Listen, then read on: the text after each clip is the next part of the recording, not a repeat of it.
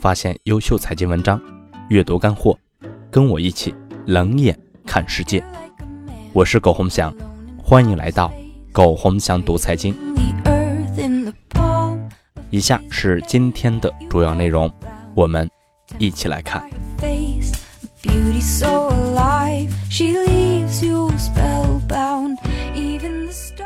三月二十八日。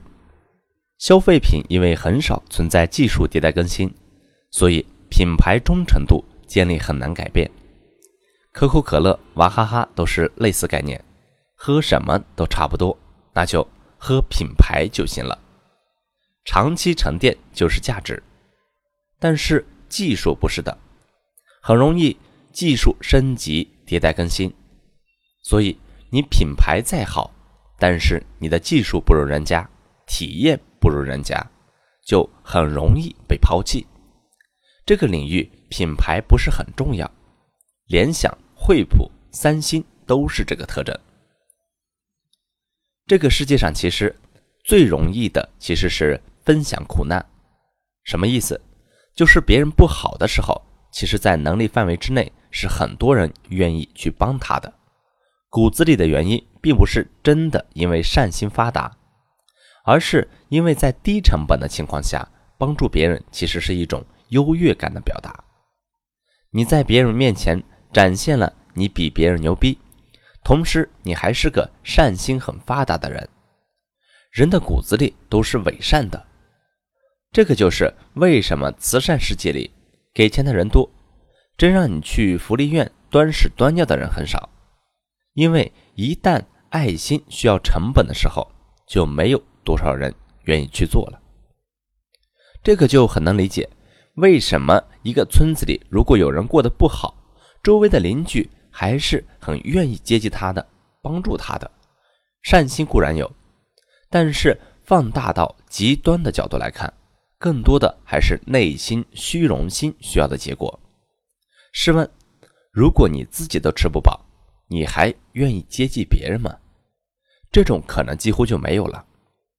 所以善心是有的，前提是成本要低。所以，我们发现现实中，即使有人落魄了，反倒更有人去看他，但是成本一定不能高。如果去看他，要受牵连、抓你坐牢，或者要付出很大的物质代价，其实人就会变得很少。所以，分享苦难本质还是有一种居高临下的。优越感在里面，而分享幸福和快乐其实是很难的事情。全球都一样的性格，别人不好的时候还愿意帮他，但是看到别人开始好起来了，这个时候很多人一般就心里感到不舒服，然后会在背后讽刺他、嘲讽他，心里巴不得希望他赶紧不好，甚至故意跟他作对。这种情况很普遍。为什么许多人都是没钱的时候能坚守，有钱了反倒就分开了？朋友之间容易随着一方有钱，也就渐行渐远了。其实骨子里是一方自卑的结果，尤其是这些人曾经还不如他的时候，更是心里百味，然后愤愤不已。香港人曾经愿意帮助当年的大陆，就如同现在的欧洲。敞开胸怀接纳叙利亚难民一样，秀下圣母心，很大程度上是成本低。一旦难民闹事越来越多，基本上这条路就堵塞了。圣母心最大的问题是不花自己的成本做他认为的好事，但是天下哪里有这种事情呢？什么事情不需要成本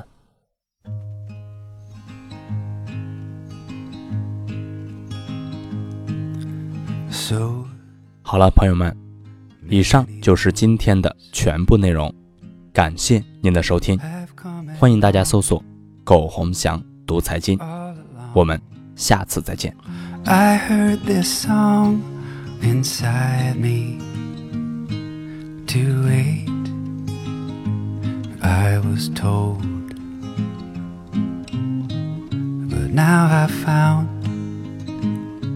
a different sound I hear when you're around me.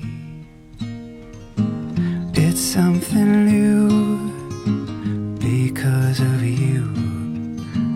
I hope I hear it forever.